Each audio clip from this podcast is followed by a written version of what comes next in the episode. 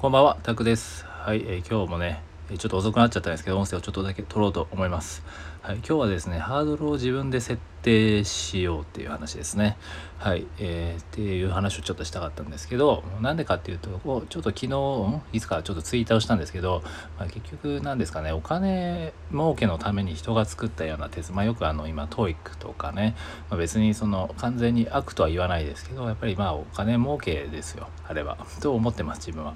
うん。まあ正直こう、もう儲かる分野だと思われてますしね。うん。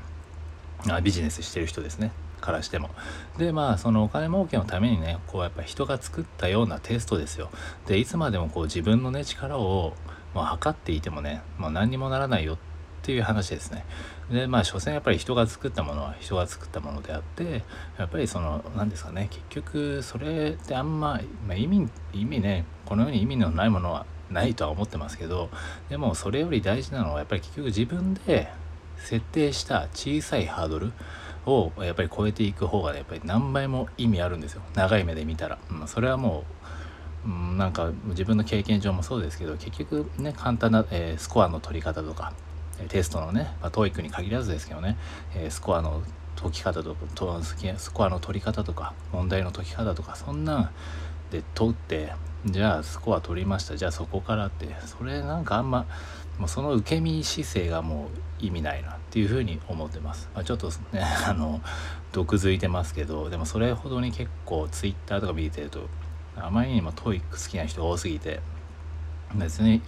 ねそれ趣味だったら全然いいんですけど本当にそれがねそれを勘違いしてじゃあ TOEIC やっぱやんなきゃいけないんだっていうふうに思っちゃう人がいるんでなんかそれをね TOEIC やってる人たちはこれはね別物で私たち趣味でやってますとか言えばいいんですけどなんかその自分たちがこれを積み上げているのがなんかすごいみたいなかそういうのを見せちゃうと結局もねさまよっちゃう人もいるんで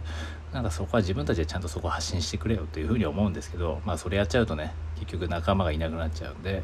やらないのか分かんないですけどでもまあまあ結局自分でね小さいハードルをね、えー、設定してやっぱりまあ、それは難しいでしょうけどでもそれやらなきゃ結局ね、えー、無思考思考停止になっちゃうんで是非ねそこはもうあんまりこう個人的にはまあやっぱりああいうお金, まあ、お金儲けだと思ってるんでああいう人が作ったようなテストで力試しをしてるんじゃなくて、ね、力を測ってないで自分の課題を設定してそれを乗り越えていくっていうのを絶対にもうね先を見た時に絶対に力になるんで、ね、その方が大事だなというふうに個人的には思ってますって感じですね。はいということで今回は、えー、以上にしようと思います。はいということで今日からあれですね風の時代で時代が変わりましたね。はい、物質の時代とか終わったんですよ結局そのお金だったり、まあ、肩書きとか権威とかっていうのはねなくなるんですよ結局目に見えないものっていうのが大事になってくんで、まあ、そっちにね価値がちょうど流れていくんじゃないかなっていうのも、えー、あります。はい、ということでね、はい、今回はちょっとだいぶさっくりですけど、はい、今回は以上です。では失礼します。